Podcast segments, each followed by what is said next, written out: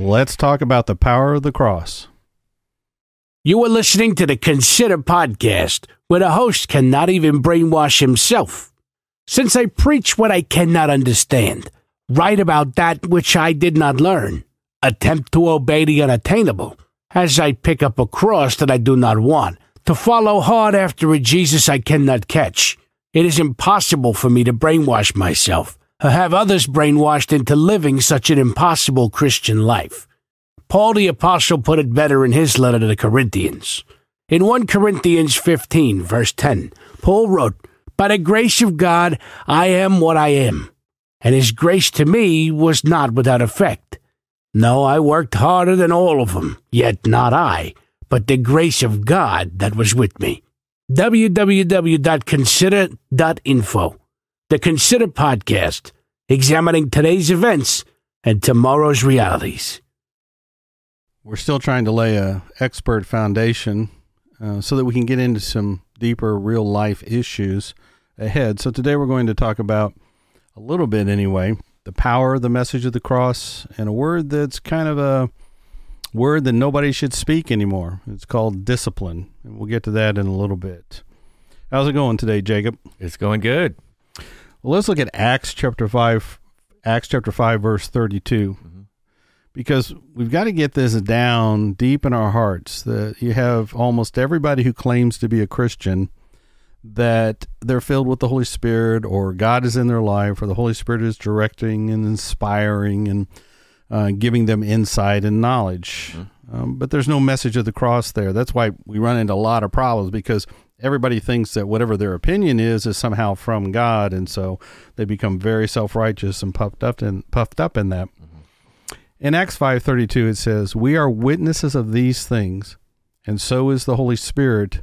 Now, here's the key: whom God has given to those who obey Him. Mm-hmm. All these people that are running around saying that God is with them and that the Holy Spirit is inspiring them and you don't see an overwhelming life of obedience to the message of the cross, the full gospel, they're lying and they're living a lie and they're being given whitewash um, as a means to cover their sins. That's why we see so many churches failing publicly.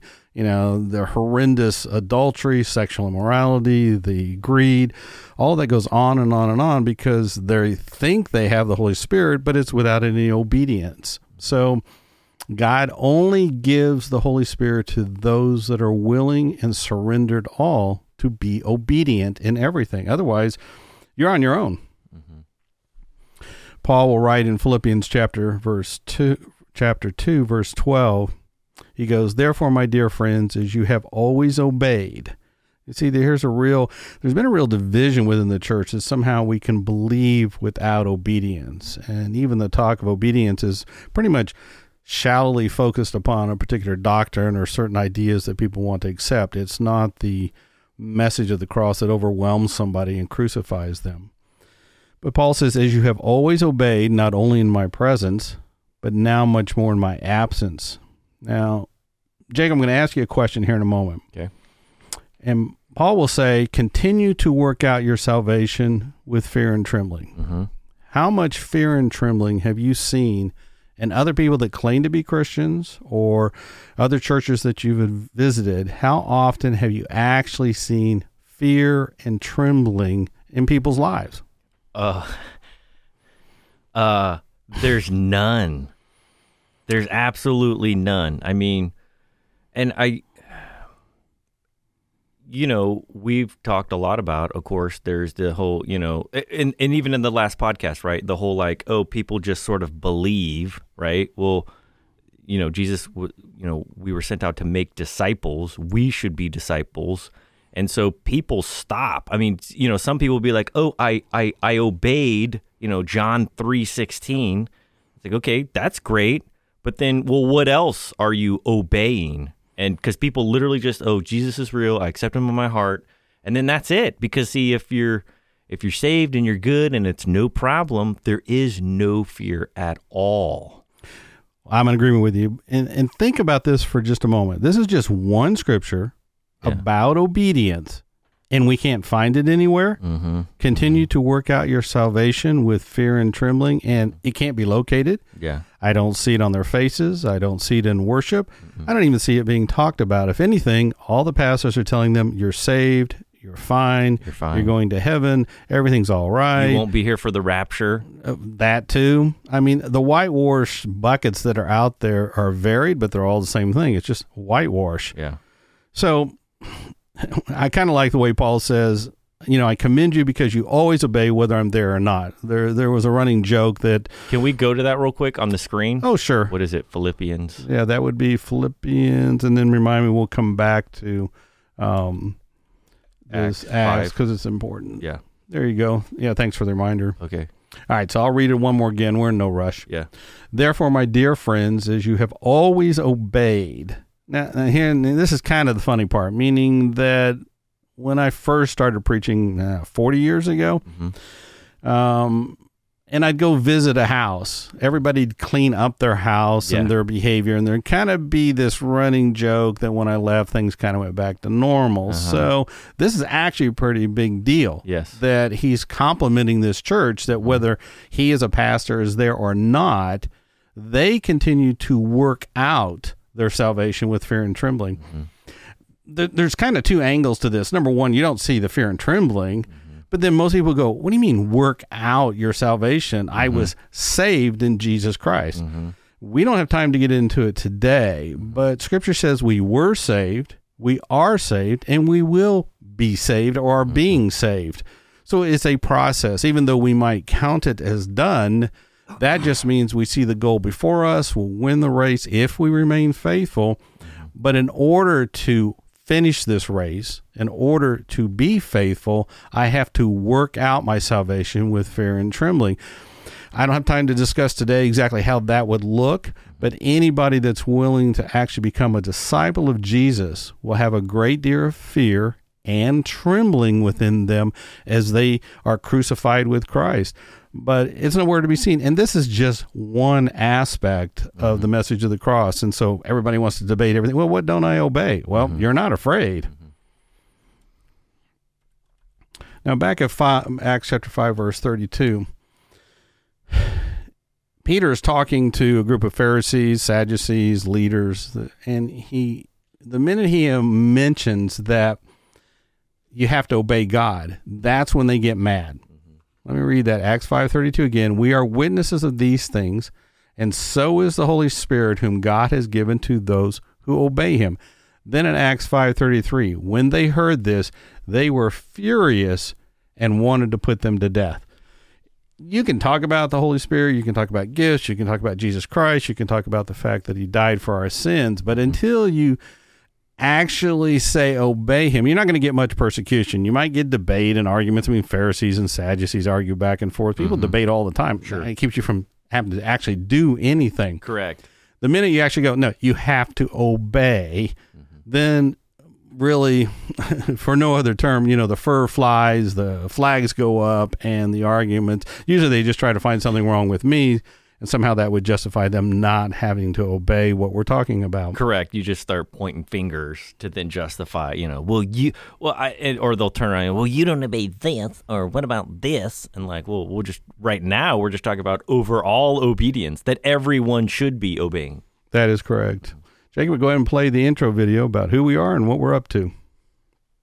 Welcome to the Consider Podcast, where we turn our minds to consider wisdom, madness, and folly. Join the hosts, Timothy and Jacob, on a quest to have God enlighten the mind, according to verse 25 of Ecclesiastes chapter 7. So I turned my mind to understand, to investigate, and to search out wisdom and the scheme of things, and to understand the stupidity of wickedness and the madness of folly. Ecclesiastes 7:25. The Consider podcast, examining today's events and tomorrow's realities at www.consider.info.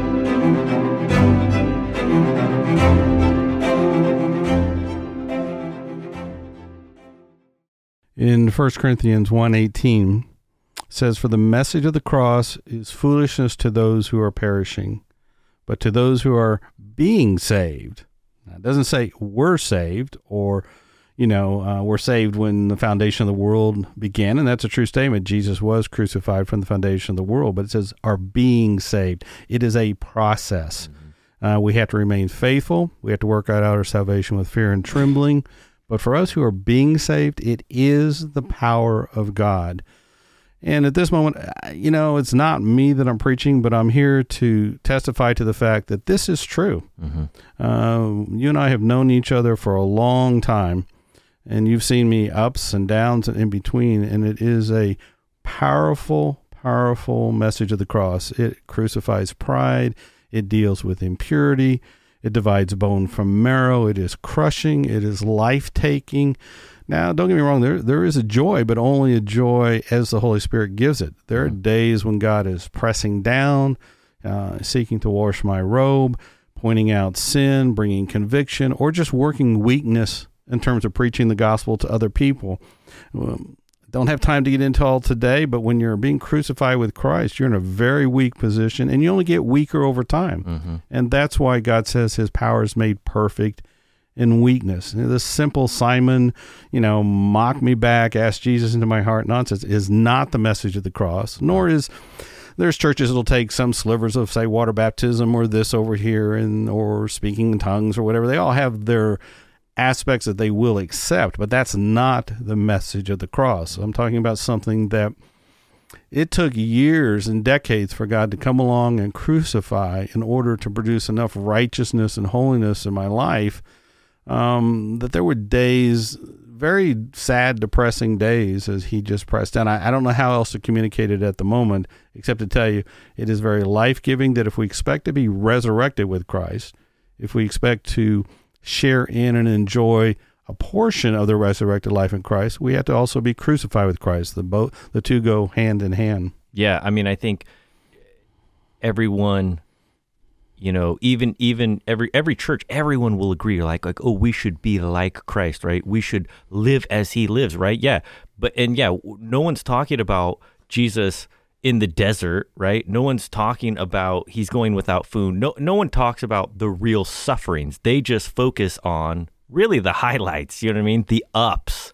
And and if you really follow christ's life it was a tough one. It was not hard, or it was not easy. I mean, it was not easy. His joke is easy. Yes, uh, but it's still a yoke. Yes. Um, and most people think that's kind of a joke that you just come along, you wear your little pin, you do your thing, and somehow you're just fine with Jesus Christ. And in First John chapter two, verse six, it says, "Whoever claims to live in Him." And so when I meet somebody and they they claim that, they must walk as Jesus did. Mm-hmm. Well, how did Jesus walk? Mm-hmm well, when he was baptized, that's where it all began. The Holy Spirit immediately sent him out into the desert to be tempted. Mm-hmm. So, when you become a Christian, you're baptized.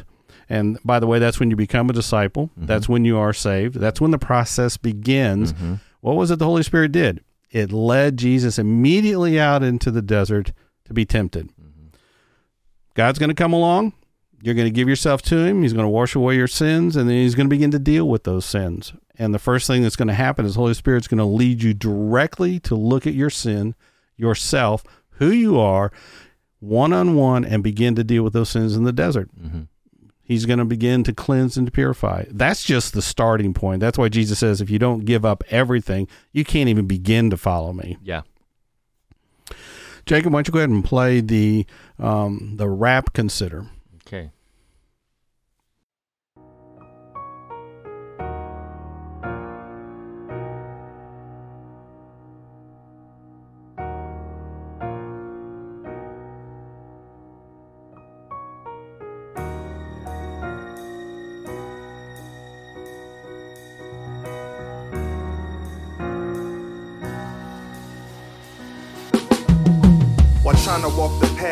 Righteous, I might slip. Cause in the past, madness had me wrapped in a vice grip. An everlasting battle, coming out the shadow. In a world where we treated like certified cattle.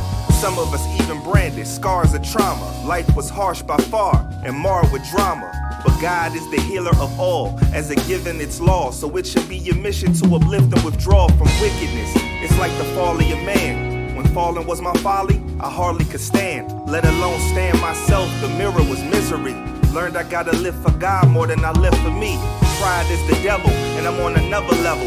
No weapon formed shall make me conform to a shovel. Digging my own grave, now I know how to behave. Certainly times changed, I'm no longer a slave. Consider, consider, consider, consider, consider, consider, consider, consider, consider, consider, consider, consider, consider, consider,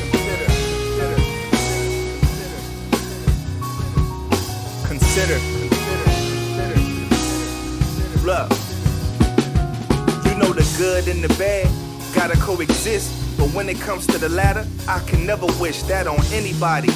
Or use a tight fist. We all made in the same image and the likeness.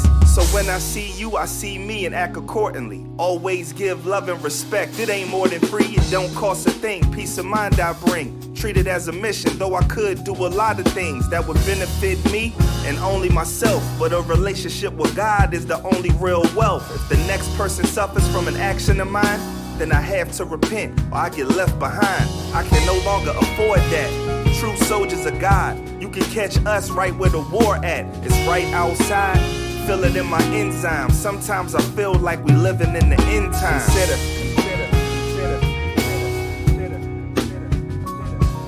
consider, consider, consider,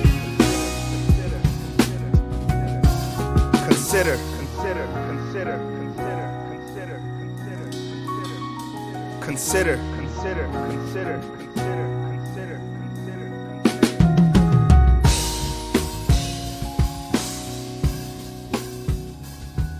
We're considering 1 Corinthians 1:18. For the message of the cross is foolishness to those who are perishing, but to us who are being saved it is the power of God. Again, this simple Simon mock back, ask Jesus into your heart, or sign in your little Bible cover, you know, that you've accepted Jesus Christ as your Lord and Savior is not going to cut it, is not the full message. It's not even close.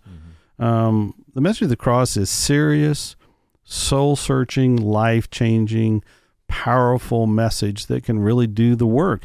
Uh, you see churches crumbling in sin all around us, and everybody gets all disgusted, and then they run out to justify themselves and write books. I mean, it, I mean, Washington State, that's where we're at. The congregations here are known for grumbling uh, congregations that whenever the pastors begin to try and preach something, they start whining, get bitter roots, and will actually drive them from their church and run to all kinds of other sources in order to slander those individuals so they can't hear the gospel. And they're going to be judged for that kind of whatever just selfishness of wanting to follow Jesus for the loaves that they can get and gain from him.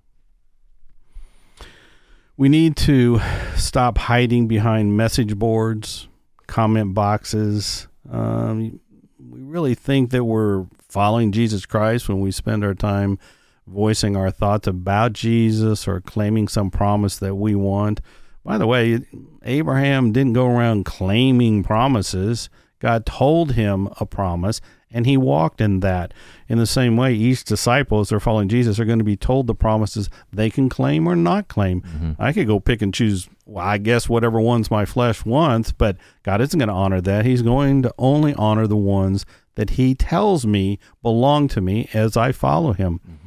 Um, so I'm repeating it over and over again, but this has the power to keep a church clean. Think of Ananias and Sapphira. They wanted to be part of the spiritual crowd, uh, so they came before Peter and said, "You know, look, we gave all our money to the poor." Um, and we did that, and he was able to see their hearts by the power of the Holy Spirit, and God killed them. They dropped dead. So that's the kind of power that we're talking about in a church that is available for God to actually be holy. It's just you can't find I don't know, I haven't found a congregation willing for that kind of power to search the hearts of the congregation. Everybody's too happy the fact that they're saved, quote unquote. Yeah. And I think I know you you were saying, you know, like I you know, kind of repeating myself, right? But I think in today's society, it's sort of a hard pill to swallow, right? Because a lot of people maybe who are even listening to this and they're like and they're looking, you know, and they're like, "Well, but my whole church, right, is living this certain way, so I must be okay." And we've even had discussions before where you're like, "Well, a lot of people are wrong. You know, like there's a lot of people that are just wrong. Well, Jesus promised that would happen. I tell you, the main problem is with the pastors um, and elders, deacons, those are in charge, because it's natural for a congregation to whine or complain. That's why Paul was excited that they were working out their salvation with fear and trembling. It's just too easy for a church to fall into bitter roots, and then everybody gets defiled, and before you know it, the pastor's fired. I remember well, every single Sunday that I preached, I approached it from this is my last sermon. I'm going to tell people exactly what they need to hear in the way that it needs to be told that God has commanded. And it doesn't matter if I get fired or ran out of town. And of course, I have been fired and I have been ran out of town. Um, I'm not going to compromise the message of the cross and living a life of love just to suit uh, to have a happy congregation and to be guaranteed an income and all the little perks that come with it. So there's a lot that would have to change within a congregation to accept a godly pastor, um, and that's not what they want. And technically, when these pastors are hired, it's the congregation that chooses. They're not really asking God who should be hired. No. Um, otherwise, the church would be not only clean and holy, um, but kept that way, and people would be hearing the full gospel message rather than the parts about just come and be happy and be blessed. In fact, Jacob, why don't you go ahead and play the bad congregation video?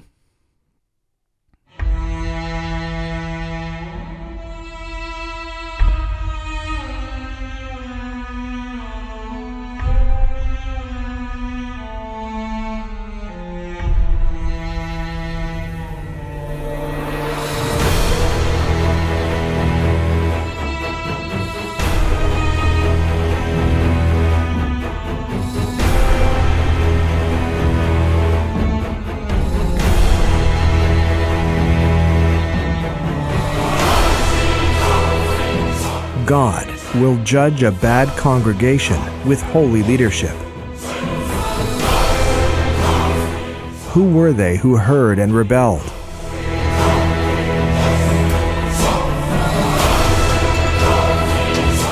Were they not all those Moses led out of Egypt?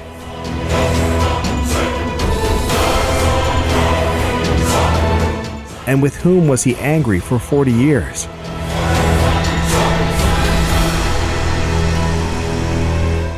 Was it not with those who sinned? Whose bodies fell in the desert? Hebrews 3 16 17.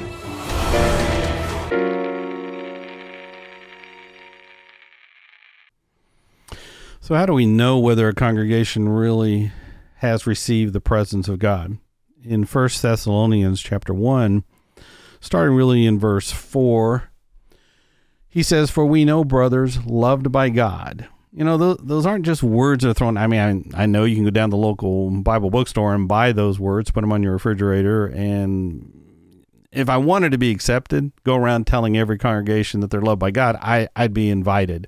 Um, I'm, I'm always kind of, you know, impressed because in the sense of I'll t- I'll tell somebody by the Spirit that they've got sin in their life. Oh well, you're nowhere in God. You don't know what you're talking about. You're out of context. I Oh mean, yeah, out of context. that's a big one. That's the easiest one. It is. Oh, I hate to get worked up about that one, but No, go for it.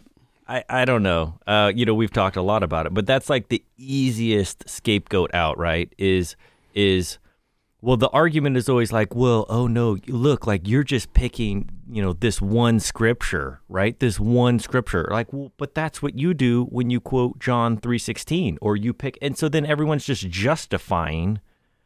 Yeah, I don't know. I I get worked up about that one because it's so.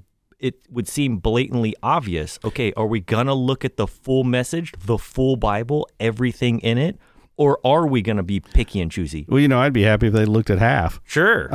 I mean, just think of the, the discussions we've had with people. We had one, well, the, we had several there that have come in the last month or so. But somebody they see the zeal, they they want me to be a part of their church. They, mm-hmm. they want me to get things going, so to mm-hmm, speak. Mm-hmm. And so they say, well, why don't you come? Why why don't you? And so. I'll immediately start with something in their life. Mm-hmm. Um, we had one person say, "You're a holy man. Why did why don't you come to our church mm-hmm. and you know really get things going?" And I go, "Well, you answered your own question." If mm-hmm. it is true that I am holy and walking with God, and I don't mean that in some like I'm a special guru holy. No, I but they'll just- call you preacher. A lot of times, oh, preacher. Well, you know, or yeah, well, why? You, know, You live a brother, holy brother life. in Christ. Well, Yeah. you should be. Yeah, they can tell that there's something deeper than what they Correct. have and they want me to have it. So then I'll go, okay, so then what about this? Mm-hmm. And the minute I would say and deal with that, they'd go, uh, I'll get back to you on it. Yeah, and so they get leave. quiet. Right. And then they go out and they try to find all the slander they can on me, which is not hard to do, or they make up their own. So Mm-hmm. you can't even discuss the scriptures or go there because there's just the hostility in the house of God toward the word of God. So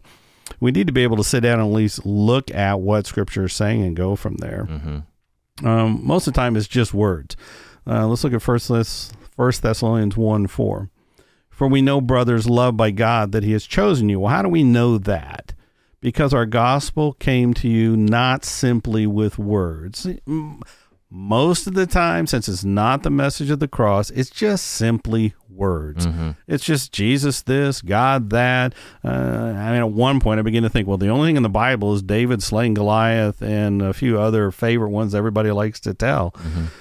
But he says our gospel did not come to you simply with words, but also with power. Mm-hmm. And that's the message of the cross. The message of the cross has the power to convict of sin.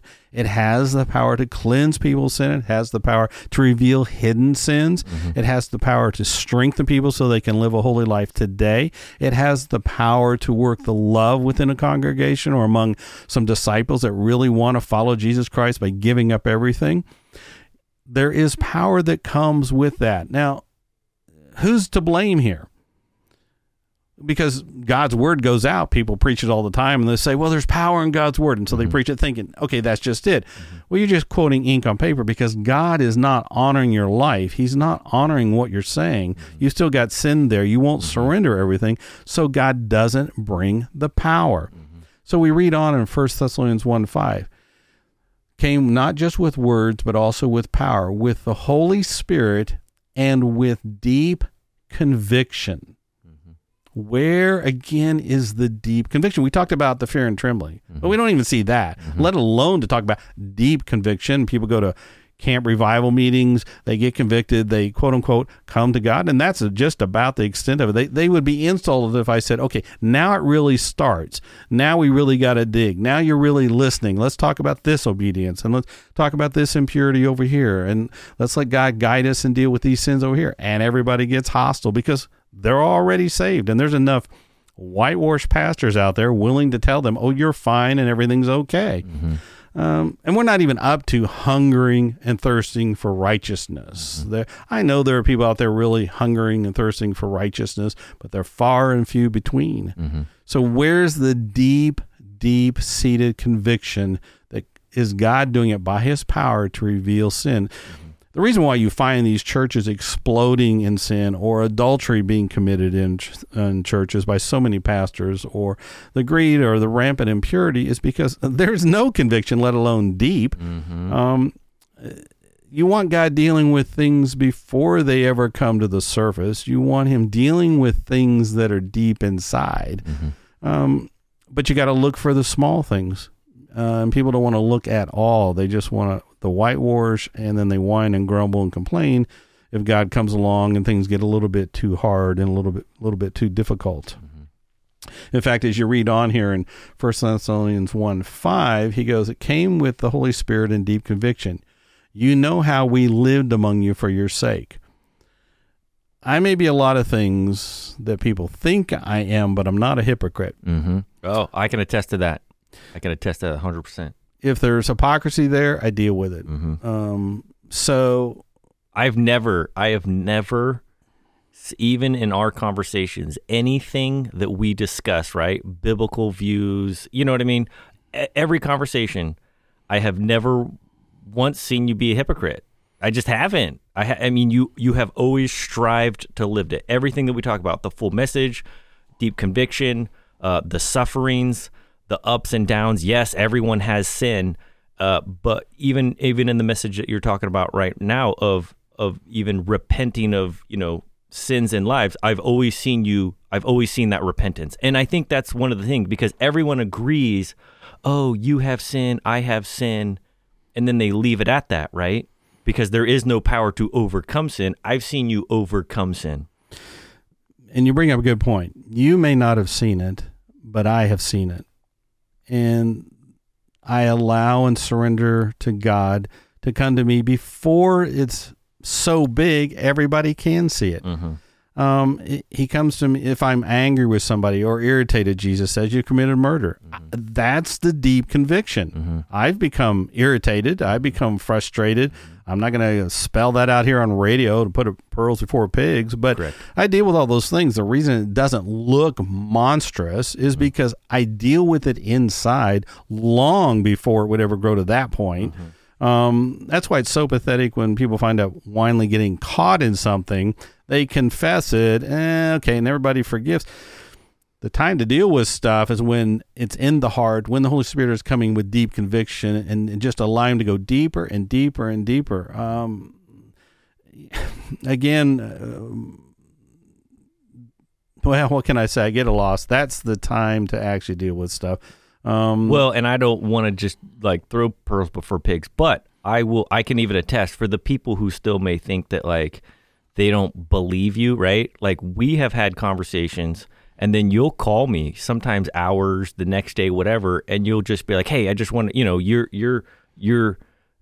You're just making sure, right? I can, you can, I can hear the conviction, and you're making sure that you you didn't sin or didn't cross a line or didn't, you know what I mean? correct. and I'm just attesting to that that it is real for those who I know in the past of you know oh you're you know you're just think you have it all put together whatever no I personally have gotten phone calls from you being like hey I wanted to make sure that I didn't cross this line or go into sin or you know I didn't ma- making sure like uh, just making sure in that conversation that you took it the right way right Well, and correct me if I'm wrong, but I go further and say no, it was sin, or I did cross you have you've But- you've called up and said hey I just want to make sure I didn't mean it that way it was too far yeah absolutely Oh, yeah, you bring up a lot. Uh, James says no one can tame the tongue. Well, Mm-hmm. if there's any time that I've been convicted about many things, it's the use of the tongue. Because who can tame it? Yeah. I can't tame my tongue. Uh, you can't tame yours. The only thing, way that a tongue can be tamed is if we allow the Holy Spirit to come in, convict us of sin, of how unholy that is. I'll get sidetracked here. Um, that's the only way. Otherwise, it just gets to the point then that it becomes obvious to everybody at that point, and then the confession actually becomes very questionable. It's like, all right, it, it's kind of like the criminal comes in, he's finally convicted. He goes, "Yeah, I'm really sorry if I caused any pain, and I, I really regret it." But up until the time he was declaring himself to be not guilty, yes um, I remember we just went through an ordeal where uh, the law came in, did their stuff on somebody, massive injustice, mm-hmm. and I knew we were dealing with liars. Mm-hmm. Uh, they came in and they said, "Oh, this person, it wasn't me, somebody that was arrested has two passports." Mm-hmm. Well, it was a lie, a complete lie. He didn't have two passports. He had one passport. The other passport was voided out, and I don't know if you know, but when they void out a passport, they punch it full of all kinds of special holes. A blind um, custom agent could run his hands over it and know Sure, that's not a and know, passport. yeah. But that didn't make that clear. So I knew we were dealing with liars and everything else would be tainted and would, and, and that's what happened. Mm-hmm. Uh, they lied all the way through. Uh, they lied about good. They lied about the, the holiness of God in order to gain their conviction. And we may get into this more later. I don't know. Uh, the sad part is they claim to be Christians and even go so far as to say they're on a holy mission. Yeah. But I just I didn't mean to get all super sidetracked, but I just wanted to make the point, you know, when we're talking about obedience, we're talking about deep conviction, we're talking about not being a hypocrite. I've seen that in your life, right? That that there is the conviction, oh, I have sinned or, you know, or I want to make sure and then you have called me. There's the obedience to repent and say I was wrong. I need to, you know, the tongue needs to be tamed. I just wanted to make that clear that this is what we're talking about is not just ink on paper and it's not just talk and then we we're going to stop recording and go away. This is being lived. This is what should be happening for everybody's life. Amen. We read on in First Thessalonians, um, verse six, and this is the reason why people don't want the message of the cross because it involves suffering. He says in First Thessalonians one six, this is right after he said God came to you with power. He came with deep conviction. He says you became imitators of us and of the Lord. In spite of severe suffering, you in the message with the joy given by the Holy Spirit. Right there is, in one sentence, is the message of the cross.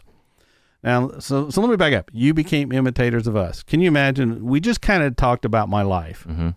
Um, and all the oh he's a cult leader and mm-hmm. he's brainwashing people mm-hmm. and he's you know pulling people into his group. By the way, I'm not starting a church. Mm-hmm. I have no interest in starting a church. You can't even join a club. I'm not taking donations. You want this message, live it. You don't. That's your choice.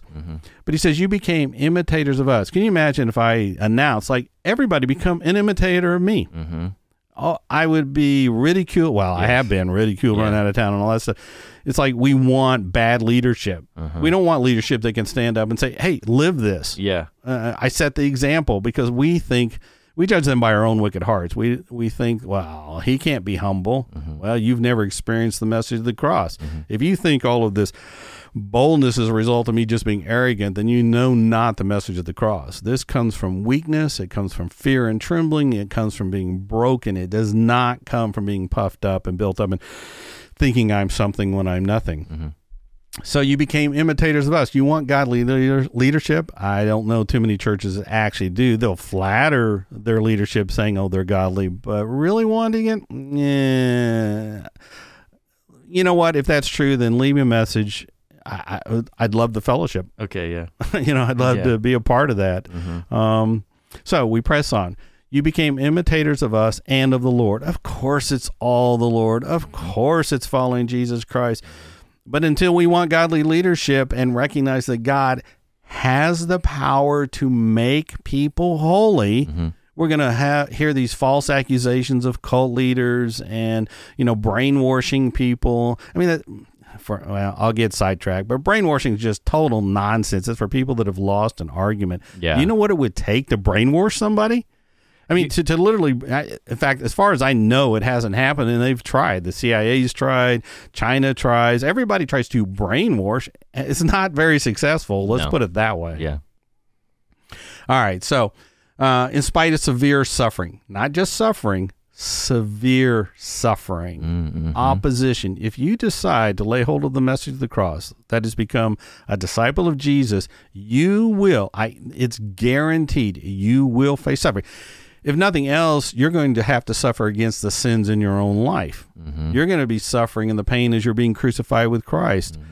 Uh, not to mention the opposition. Uh, well, just imagine walking around saying, "Yeah, I'm going to hate my life for Jesus." We kind of talked about this last time. Um, most congregations, well, you're going to either be ran out, run down, or any number of things. You'll be shouted out. That's for sure. Uh, unless you've got a church that genuinely, genuinely wants revival. Yeah. Um, it says you welcome the message with the joy, and, and this is a key point, given by the Holy Spirit. Uh, it's sad, really, at this point, because when I watch people get joy, it's based upon the worship service, which is nothing but entertainment. It's based on the trinkets they can get from joining a Christian club.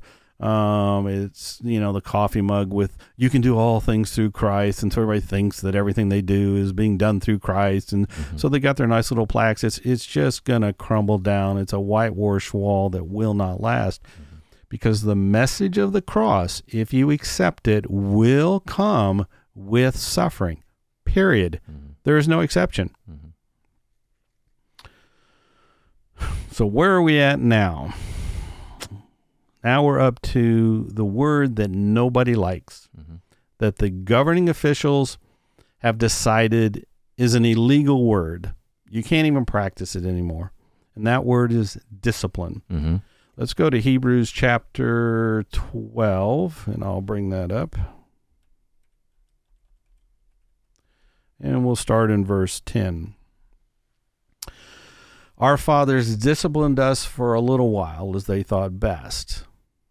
Okay, you know, I raised some children, and you look back and you go, I was only doing what I thought was best, which is very weak, and I'm, I was being changed by God. So by the time I even got, I'm just now, in other words, I'm just now qualified to be a parent. Mm-hmm. Even that would be a lot of guesswork. So there's a great deal of humility that comes from just looking back and examining. "Well, I could have done that better, or I could have been more holy. As I've said before, I just couldn't change fast enough as far as I was concerned.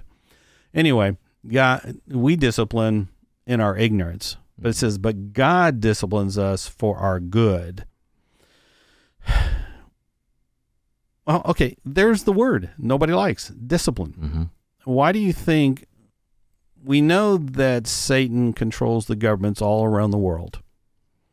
Uh, Satan wasn't bluffing when he brought Jesus and said, Hey, I'll give you all this if you'll just bow down and worship me. Uh, all these governments will be yours. It belongs to Satan. Be that Republican, Democrat, in between, or middle.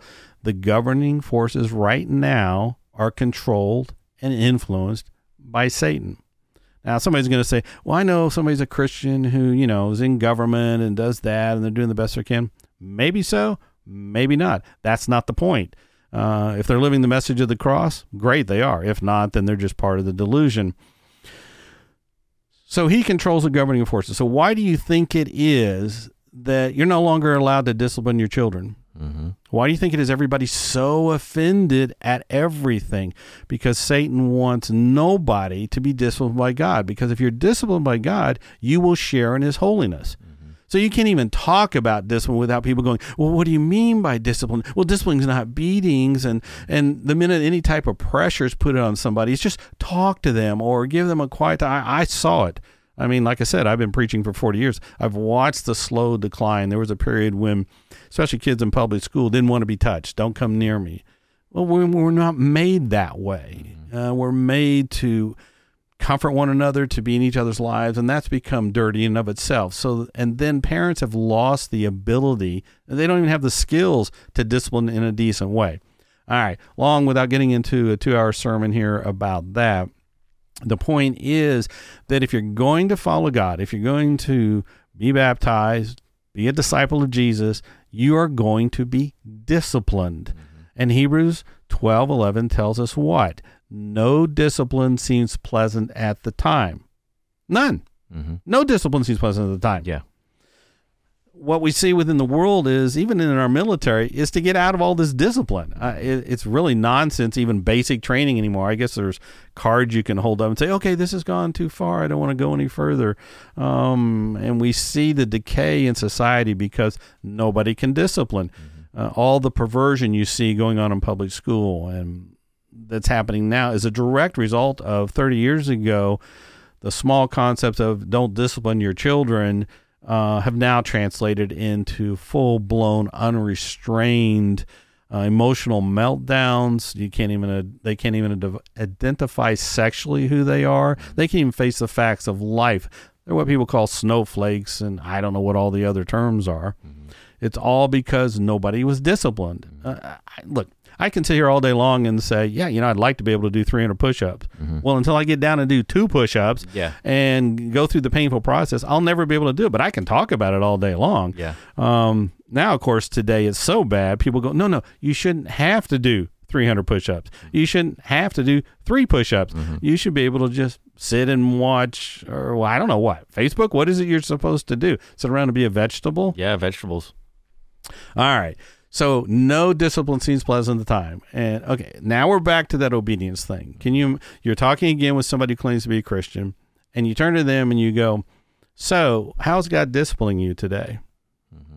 Or can you name me five things God has disciplined you in in the last 6 months? Mm-hmm. I, I- now I'm guessing here again, but I think people are just going to look at me and kind of blink or they're going to get desperate and go, well, you know, I had COVID, um, or you know, I had a cold, or you know, we had an accident. I, if they could even get the concept, am I correct on that? Yeah. No, I think you're correct. All right. Not only does it not seem pleasant, which is a mild way of putting it, but painful. Let me read the sentence again. Hebrews 12, 11 says, No discipline, not one, seems pleasant at the time, but painful. Man, the world goes crazy. If you painful discipline, you're liable to be in deep trouble with all, all the governing authorities that they can come in on. Being crucified with Christ is a painful process. Period. Um, let me pull up a scripture here before I get too far. Because somebody's not going to believe me in this, which isn't too uncommon. First Peter 4 1 says that if we're in Jesus Christ, it says, Therefore, since Christ suffered in his body, arm yourselves also with the same attitude. This isn't some abstract way of dealing with sin in our life. This is real. Mm-hmm. Jesus Christ suffered in his body. He felt the nails in his hands, he felt the nails in his feet. He felt the suffocation that came from dropping down and couldn't breathe, then pushing up to be able to breathe, only to find pain in his feet. The slow crucifixion process, he felt that. Then you got the whippings and thorns, and I'm not going to go into all today. We'll, we'll come back at this again. Mm-hmm. But it says, therefore, since Christ suffered in his body, the reason people don't overcome sin is they won't suffer in their body against sin. How many times people say, "Oh, I felt I was supposed to sexually do this or this," and I just got tired of fighting against those feelings. That's just who I am. That's who I identify. Oh yeah, well that's great because if everybody just decided to be who they are, Hitler would be Hitler, and people that want to indulge in sin just decide to do that. The only way to overcome sin in your life is to suffer in your body against the sin. Period. Um, so, what should we do? We should arm ourselves or arm yourselves also with the same attitude. It's an attitude shift. Mm-hmm. If you're going to be a disciple of Jesus, and I come up to you and go, Yeah, you're a disciple of Jesus. Yep, I've got my attitude straight. I'm getting ready to suffer. Mm-hmm. I'm going to let that pause for just a moment. Go up. If you're in church, you go to church, and not you personally, but just anybody that might be listening mm-hmm. Go into your church and say, okay, what's your attitude like in Jesus Christ today? Mm-hmm. Don't tell them what attitude they should, because this would be central. If, if you're picking up a cross, can you forget it?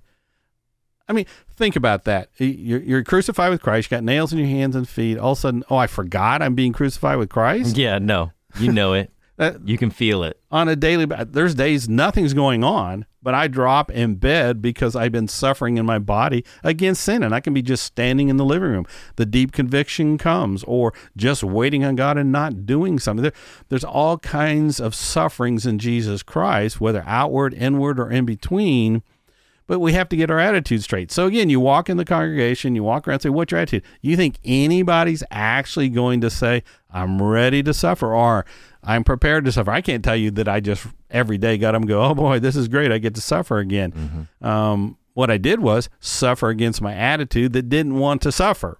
Um, suffer against being a pouty baby or self pity or whatever it might be. The sufferings of Christ, I there it's a rich dynamic that only He can produce by the Holy Spirit. But you're not going to overcome sin. Understand this clearly. You're not going to overcome sin unless you are prepared to suffer in your body against sin as the Holy Spirit leads and guides. Mm-hmm. Guides. Mm-hmm. See what First Peter four one says, and we're talking Peter here, so we're talking the Apostle Peter. You know, the one that preached at Pentecost, Yep. That, that tells us how to be saved and Yep. where to go. Yes. Okay, just so we know, we're talking about. Correct. He, he ought to know. Everybody points to him, the rock, Correct. right? Everybody points to Peter, and this is what Peter's saying. Good point. And he says, because, and that's a that's a beautiful because. He who has suffered in his body is done with sin. I am done with a lot of sins in my life. Not all of them, Mm-hmm. you know, but the ones that I am done with, I've suffered in my body against. Now somebody's going to say, then you're sinless. I didn't say that. I just said I'm growing in Christ. I'm overcoming sin. Uh, Jesus said if you don't overcome, you don't get to go in. So, um, but the only way that you get there is by suffering in your body. Just let that pause for just a minute. And we need to consider are we willing to suffer? Anybody, you know, the answers quickly on that one is like, eh, okay, you better go back and sit down and count the costs, as Jesus said in Luke fourteen twenty five or so. I think uh, you know I have kids, and the first word, or one of the first words that any kid will pretty much learn is no. And even when you talk about discipline, I think the most or the the any discipline, you know, the fir- again the first word is no. So even if the child doesn't understand, they understand no, right? And I think even as Christians in Christ, there are many days that I certainly don't hear this Holy Spirit clearly, but you can still hear a no. And and uh, well, and I'm just I'm just for anybody listening, like, okay, well, what is this discipline? Or you know, one of the first words you're going to hear is no. I think, and and you're going to hear it a lot, and I'll continue to hear it. And there's a lot of things that I don't understand or I don't know, but I can hear a no, and nobody, you know, even a little kid, they hate no. And even as Christians, no one wants to hear a no, but that's like the first baby step in discipline is first no, you don't get whatever you want to do or go or whatever it is. And then you have to say, okay, well, then what does Jesus want? You bring a, that's a beautiful point. There's nothing like parenthood to break, make the gospel real. You know, we have to become his children. Mm-hmm. You bring up a very good point that, um, in fact, let's just go to it. Titus chapter 2, verse 11 uh, says, For the grace of God that brings salvation. Now, again, there's a lot of grace of God being preached, but the one that brings salvation has appeared to all men. Now, what does it do? Titus chapter 2, verse 12. The grace of God teaches us to say no. So when people say, I've got the grace of God, really, I see a big no in your life. Mm-hmm. I don't, the only no I can say is no, I don't think so. It teaches us, the grace of God teaches us to say no to ungodliness and worldly passions and to live self controlled, upright, and godly lives in this present age. When you walk into a church and when you look at all the news media of going on in churches, do you see a people that you go, you know, they've been taught to say no? Mm-hmm. They say no to worldly dress. They say no to activities on Sunday that would keep them from worshiping God. I remember, you know, we had church at 1.30 in the afternoon on Sundays. Mm-hmm. Um, and that was a lovely thing from the Lord because it took up the whole day. Mm-hmm. You're not going to be out watching football or doing anything else, but it also had the beautiful side of you could take your time and get ready in the morning. Uh, you're not just rushing off to get church done. It was a whole day event, and so it allowed room for fellowship. People wanted to do it, or they didn't belong. It was that simple. I'm not telling you that some people didn't get tired of it and leave. Yeah, that happens a lot. The point being is the grace of God teaches us say no to ungodliness. So when you walk into a congregation, you look at the dress of their children, when you look at their behavior, when you look at the music, everything, all that would involve being a holy people. Is that what we see? Mm-hmm. Uh, we see the church being just like the world, but trying to justify it and tack on or freeing Christ to do everything we want to do. But you bring up a good point. The first word you're teaching your kid is no, don't go running in the street. Mm-hmm. No, don't touch that. No, don't do this. No, don't do that. And it saves the child. If you just say yes to the child or ignore the child, or uh, there has to be the quick no. I, you know, I watch people, well, they don't discipline more. The, the, children's minds are just undisciplined and all over the place. They and so they take selfies selfies on the edge of cliffs and fall oh, off. Oh, news article after news article. People literally physically dying. Correct. All because they can't say no. They can't say no. They just like want this photo. And then they put themselves in dangerous situations. Well, this is a sermon in itself, but go in and we'll talk about how to begin this process. But uh, if you come to God as a disciple, don't be shocked that you're gonna, the first word you're going to hear is nope. Yeah, and I think you know, as Peter talked about, the arming yourselves also with the same attitude. Well, the the the start of the attitude is no. You're going to be told no. You have to tell yourself no. You should be telling other people no. That's the first. That's the start of it. And it's a no that comes with an attitude that you're going to have to suffer with that no. Mm-hmm. Uh, I mean, a chocolate cake is too easy example, but you chocolate cake on a piece on the table, and you go, no, you can't have it do most people just walk away and not think about it? If you're going, especially a child, if he's not going to touch that chocolate cake, uh, he's got to wrestle with that no to avoid that temptation. Yeah. Um, and that's how we become little children. Jesus says, nope, can't do that, or no, this, or no, this doctrine is not correct, or no, this thought is correct, or no, you have a correct doctrine there, but it's not by my spirit, so it has to go. So the no becomes very fine tuned. It's a dividing bone from marrow. Uh, it's called deep conviction. Mm-hmm. Okay, back at Hebrews chapter 12, verse 10. Remember, no discipline seems pleasant at the time, but painful. Now, here's the key in verse 11 Later on, later on, however, it produces a harvest of righteousness and peace for those who have been trained by it. Everybody wants the peace of Christ. If, I started this podcast with, oh, you can have the peace of Christ, and I left out the suffering of the cross, and I left out being disciplined by God, I'd be hailed as a godly man. Mm-hmm. But the only way that we get the peace of Christ, a harvest of righteousness, is by what? Enduring the painful discipline of God by walking and carrying our cross and following Jesus. Now, Jesus says, in he's talking about the parable of the seeds, he says, by persevering, they produce a crop. Mm-hmm. This all takes perseverance. Mm-hmm. Uh, most people that have left or started following Jesus Christ have done so because they just didn't want to persevere in the pain. Mm-hmm. Uh, they wanted the peace now. They wanted the righteousness this instant, or really, really, they just wanted whatever they're doing to be told that it's okay. Uh, they didn't really want to give it up. But it says later on, it produces a harvest of righteousness and peace for those. And here's another key element have been trained by it. You can go through the painful discipline, uh, there's a lot of children that have grown up to become well you know it's easy to pick on mass murders and all that but yeah, they can become bureaucrats that's sitting in an office somewhere mindlessly doing their job and people are getting all kinds of injustice as they file the paperwork uh, we always compare the, the giant size um, you know mass murder mm-hmm. forgetting the fact that this world is made up of mostly dumb bureaucrats mm-hmm. and individuals who just really don't care about anything but themselves mm-hmm. It produces a harvest of righteousness peace for those who have been trained by it. So you can endure all these things for a period of time, but if you're not actually trained by it, then you're not going to gain anything about it. Mm-hmm. You can say, "Well, I did all this. I suffered against that. I did everything I was told, and it just never happened. It's all just a bunch of pooey and lies." It's because you were never trained by it. Mm-hmm. Uh, they're stubborn children that you can do all that you want to try and get them to be live a disciplined life. You can be the most proper parent, and they'll grow up and blame you for everything. Yeah. And they just never were trained by that discipline. Mm-hmm.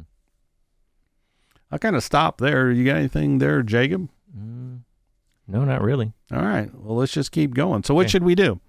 We have this suffering attitude that we have to have. We have the power of the cross that will do its work. With the need for perseverance. So, what should we do? Well, stop complaining and embrace it. You know, Jesus went into the garden. He asked for the cut to be taken away. Once God said no, he said, "Okay, let's let's do this." And he he got up to meet his betrayer and went out and suffered on the cross.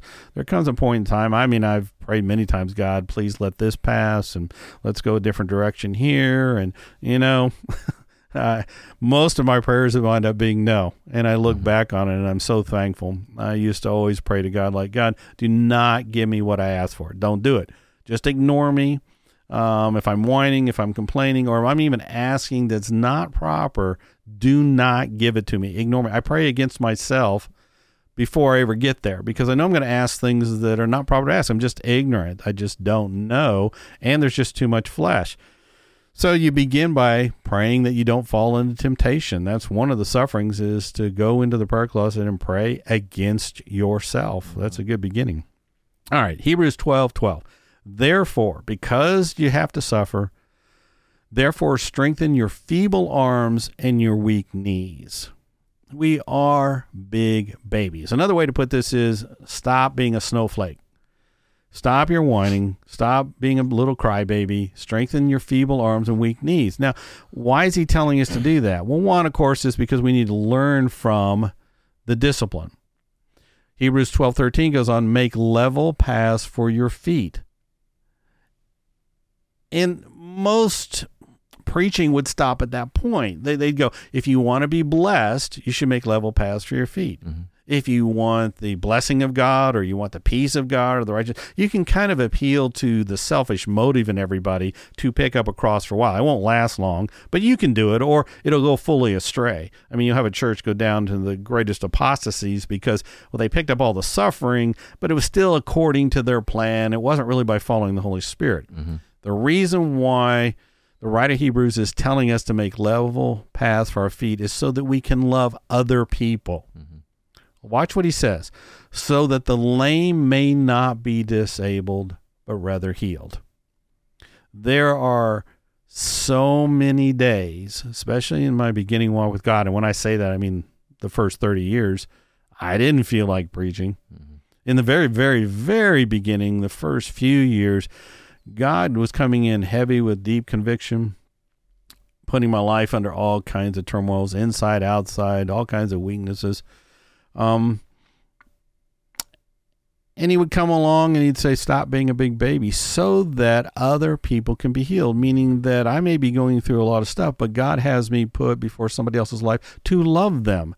Mm-hmm. And this is one of the ways love builds up.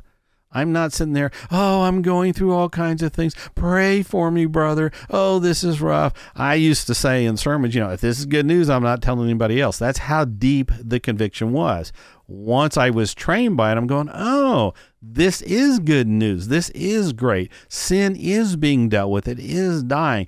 Then I passed on to wanting it more and more. Eventually, there is a harvest of righteousness. But the reason God wants us to stop being babies and to grumble and to complain against well, a pastor who might be preaching a message that has a wrong attitude or he's not coming in with the, the correct little pronouns everybody likes to hear and he's not just baby stepping them is so that other people can be healed. We're not grumbling and complaining we're suffering. Look eh, i'm off on a tangent but we're american christians. There isn't anything going on that any christian in america can say. It's so far overboard that it's too much. Yeah I mean, the Hebrew, writer Hebrews will say you haven't even wrestled against sin to the point of shedding blood. So he doesn't write it this way, but shut up. Mm-hmm. Strengthen your lame or strengthen yourself so that other people are made and made well. Mm-hmm. Yeah, I got worked up. You can tell. Yeah. All right.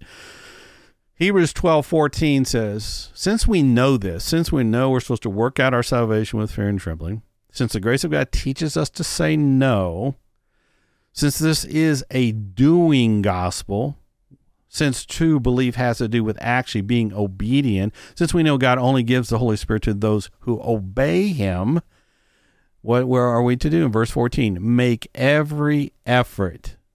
You know, people, I don't know what God wants me to do. Well, how about making every effort? Mm-hmm. You know, how about getting a proper attitude? There is so if the people get busy doing this, a lot of sins would just fall to the wayside because they wouldn't have time. Yeah, and we'd be able to live a life of love. Mm-hmm. Make every effort to live in peace with all men. Now, this isn't some uh, mamby pamby kind of peace where you know we just walk around Christians be these meek, mild little uh, mice, mm-hmm. because you have to add in holiness to be at peace with all men and to be holy.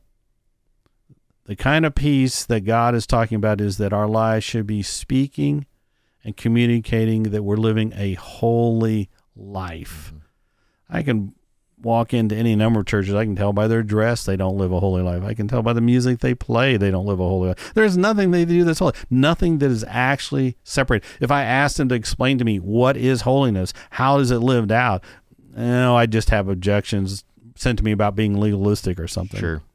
But but God is clear. Without holiness, no one, no one will see the Lord. And here we get to the power of the cross. Because we're making every effort, and that's a busy day right now. If yes. you said, okay, I'm going to be at peace with all men, with all men, everything, but only within the context of holiness. So I got to first strive and get up to be holy today. Okay, Lord, show me how to be holy. Well, got to have an attitude straight because that's going to come by the cross. That's going to come against suffering and against sin.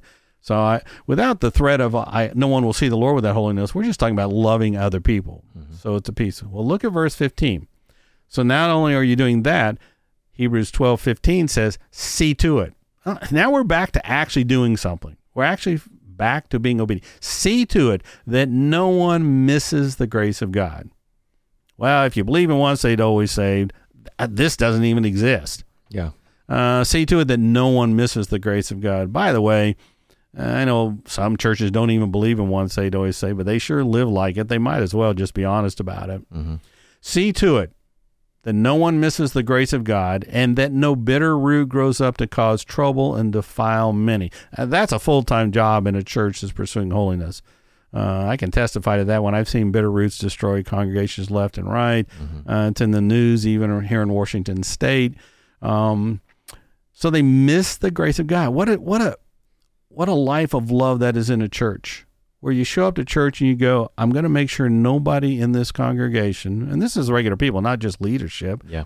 misses the grace of God. How many people even know what that means? Um, and that no bitter root grows up. That's a full time. Uh, you know, I hate calling these things labor because they're a labor of love. I don't want anybody missing the grace of God. And bitter roots are defiling. It's not a question of having to do something. You want, as a father, you want peace in your household. You want you want certain rules that produce a, a loving environment, a safe environment, A disciplined These- these are- environment. these are all good things. Yes. Um, it's just when you're refusing to strengthen, you know, when you're a snowflake, that's like, you know, I don't want to do this because it's work. Well, whatever, go away. All right, we still got more to do, and I'll have to eventually stop here. Hebrews twelve sixteen says, okay, see, We got another C. I mean, we're only into a few scriptures. Look how much there is to Yes. do. See that no one is sexually immoral. Well, now there's a busy piece of work in a Yes. church. Yep. Um, eh, all right. So I go visit a church, right? And I'm going to go and I'm just going to obey this scripture. So I'm fellowshipping with people and I go up to people that aren't dressed appropriately. What do you, what kind of reaction do you think I'm going to, and, and that's just that one scripture. Um, whether it be hair or dress or whatever's been done. And, and I know what people are thinking are a bunch of rules. Eh, please spare me your whining. I know what modesty is in the Lord without being some overdrawn legalistic kind of covering thing. The point here is not your whiny, grumbling, whatever, like nobody can live this. My point is if I go in to actually live this, and make sure that no one is sexually immoral. I I got to define what that is. Number one, um, I'm going to be ran out. Uh, I'm not embraced as like, well, thank you for the judgment and thank you for bringing that to my attention and thank you that you're right. I shouldn't wear this or do that. Well, to yeah, to obey this scripture, it there will be rules, there would be do's and don'ts, there would be the discipline and the structure to live this scripture, but no one wants discipline rules, you know, you know, because then as soon as you say one thing, yeah, you're legalistic, you're, di- and you're like, no, I'm trying to obey the scripture, I'm trying to protect other people, and then yeah, Yeah, and just to clarify, th there's a the rules are as free as possible, mm-hmm. and then from there you fine tune it. For example, the church you've been a part of that I've been a part of, we had an understanding of what you wear this, you don't wear that, but they were how can I say this the the weakest of possible rules. Possible rules. Am I saying that correctly? uh, what do you mean by that? Well, nobody had to wear black shirts buttoned all the way to the top. Oh, sure, yeah, no, there we was measure. there was not a dress code, correct, but well, I think the one of the easiest things, and I think you mentioned before, but everyone's dressing like the world. So the easiest, you know, if you want to have like a rule of thumb, it's well, don't dress like the world, but Christians are. So that's the you know that's the easiest thing to say is like, well, how is the world dressing? Okay, not dress like that. And then, okay, well, then how should we dress? And and- and what happens really with that is if you've got a congregation that hungers and thirsts for righteousness, the r- rules aren't really rules. You don't notice Correct. them as rules. No, they're not rules. I, I know what you're saying. There were there was a line. That's really Yeah. what you're saying. You cross that line, you're going to get my attention. Yeah. There was fine tuning. There, people might dress modestly in a certain way, and then eh, they're fudging a little bit over here. Well, I knew that if they continue to fudge, then so no so and so over here is going to fudge, and then pretty soon it is out of control, and you've got problems. So there there was guidelines there was a line um but there was a lot of freedom within that line. In fact the line itself was freedom. Just in your own household you can wear this. There's a whole group of things you can wear and do. Sure. it just has to be modest. So the rule is be modest. Um but again, everybody wants to debate rather than obey. It's like Scripture says men are supposed to have short hair, women are supposed to have long. Oh, man. Well, how do you know what's long? What's short? Three inches, six inches, this? What if they have curly hair? What if you're over here? It's like, okay, people, you know what? Come back to me when you hunger and thirst for righteousness. Actually, just obey it. Then we can talk about how to obey it. But everybody wants to, like, no, that was for back then. It doesn't even apply. Yeah. All right. Who is godless like Esau? Uh, oh, I'm sorry. See to it that no one is sexually immoral or godless. Now, if we walked within a congregation, if I if I said, and we're saying congregation, it could be individuals. Like, explain to me what being godless looks like. You, you have to understand what being godly is like Mm-hmm. in order to deal with somebody being godless. Mm-hmm. Now, what does he compare it to? He compares it to a meal, who for a single meal sold his inheritance rights as the eldest son, oldest son. You have to be able to look deep within, and we're talking a meal. So you sit down at a potluck dinner at church, and somebody's being godless in that eating. Now, that takes some real guidance by the Holy Spirit, but we're called to do it. Mm-hmm. Uh, I'm not saying it's being done. I, I'm just letting you know that we're supposed to do it. So, how many potlucks are like worthless? They're just godless things. Everybody's getting together. Uh, I'm not saying you shouldn't have potlucks. They just shouldn't be godless. Uh, Yeah. but nothing's really being done. Uh, I know in the state of Washington there was a case where the prosecuting or not prosecuting attorney, attorney general went after a grandmother. You know the great legal eagles that are going on there. They attack grandmothers, and I'm, I'm getting up to that age too. They'll they'll probably want to hone in on me since I'm getting up there, being the strong character individuals they are, because she wouldn't arrange flowers for a gay couple that were getting married. So this was in Oregon, right? No, this is actually okay, in. Washington. Okay, State. Washington. It was going on at the same time. There yeah, was a kind of a fad among. Yeah. godless um, prosecutors and attorney generals to go after the weakest element. So, fortunately for him, the the Baptists in this state are godless in their potlucks. I, I can't believe nobody, ha- in an organized way and fashion, is actually confronting him with the gospel. Uh, it just kind of died out. They let the lawyers handle, it, and that was it. Mm-hmm. I don't have time to go into that for a lot of detail, but that's a godless example that I'm talking about. They're, they're just busy eating their meals without any real action and guidance from the Holy Spirit. What could I expect? It's not the full gospel message, so hearing from the Holy Spirit on what to do just is not part of the program. The Consider podcast assumes the listener has accepted the full gospel message. Individual application of discussed materials is the sole responsibility of the listener. Nothing should be understood to be legal, financial, or life advice. The listener assumes full responsibility for being offended and should confess pride as sin. The views expressed by the hosts are weak attempts to express opinions from God's righteousness. In order to not be a fool, the listener has an obligation to bend the knees and seek the living God for the truth. Remember Proverbs 18:2. A fool finds no pleasure in understanding but delights in airing his own opinions. The Consider podcast, today's events, tomorrow's at www.consider.info. This has been the Consider Podcast at www.consider.info, where yesterday's folly is today's madness. In the beginning, the unrepentant sinner's words are folly. At the end, they are wicked madness. Ecclesiastes 10:13. Judgment begins with the house of God. Therefore, let everyone who loves the Lord with an undying love pick up their cross and walk the talk. As Peter the Apostle wrote, Therefore, prepare your minds for action. Be self controlled. 1 Peter 1 13 14. The Consider Podcast, examining today's events and tomorrow's realities. www.consider.info.